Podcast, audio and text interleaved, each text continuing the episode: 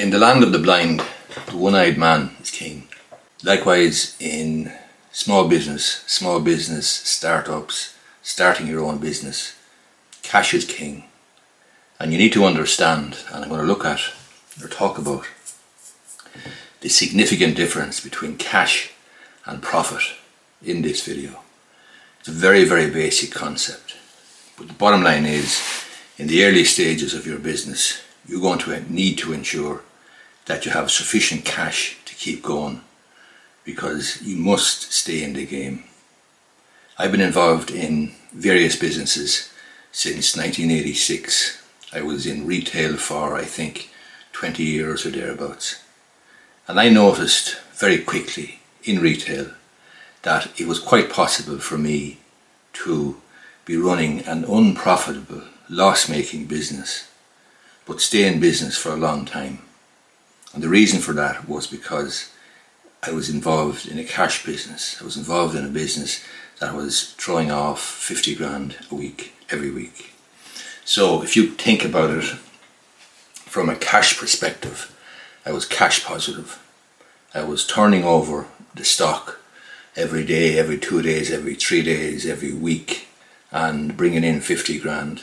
And then I was getting my uh, supplies, my stock purchases from various suppliers on terms like 30 days, 60 days, 90 days. So by the time I had to pay for the money or pay for the stock, I would have had turned turned it over a few times. But the fundamental point is this I was in a very positive cash flow position and I could have traded away for six months to 12 months at a loss and still stayed in business simply because I had cash and I could keep my creditors at bay and I could pay one off against the other or play one off against the other and I could keep going.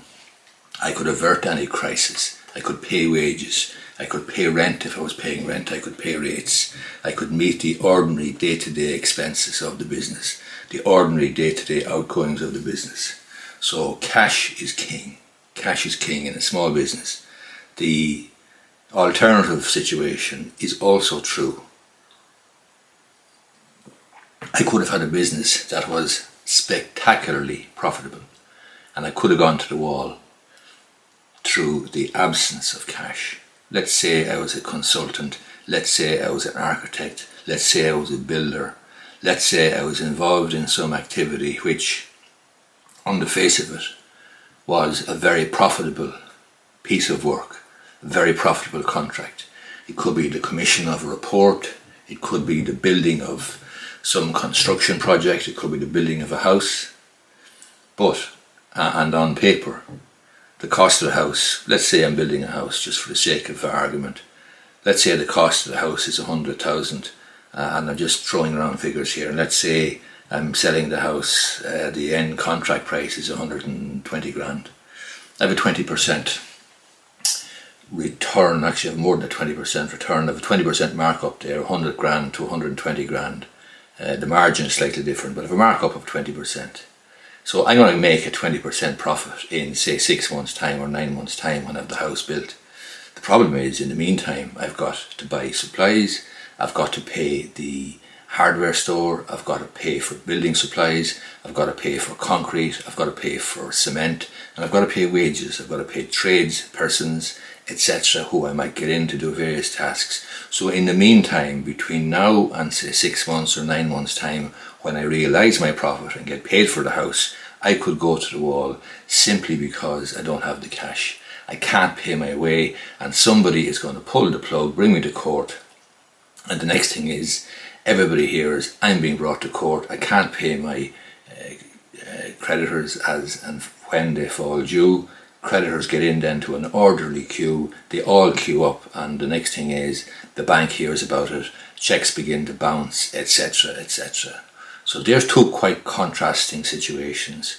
One is a situation where there's no cash coming in for the duration, for example, of the project, say building a house, there's no cash coming in, and yet it's going to be a well, it's going to be a successful and profitable project, provided I can keep going. On the other hand, I may well be in a retail business high volume, high turnover, small margin business, like for example a petrol station, where the margin is very, very tight, then I could have very positive cash flow and yet I could be incurring a loss on a weekly and a monthly basis. So, bottom line is you're starting a business, don't overlook the cash situation, don't overlook how you're going to stay in the game in order to develop your business and grow it, and don't over uh, or don't confuse or mistake the difference between profitability and cash. Remember, you could be uh, loss making but stay in the game for a long time with cash. You could be very profitable but go to the wall through the absence of cash. I made another video there last week or the week before. It's about the naivety of entrepreneurs, something I've come across in my practice as a solicitor. I'll put a link up here and you can take a look at that. It's probably worth a look. It's a popular enough video, but it's just an observation that I've made about people who come to me for advice about starting their own business and so on. I think it's probably worth a look. If you find this video useful, I would appreciate if you gave it the thumbs up down below and you may be interested in subscribing to my YouTube channel. Thanks a lot.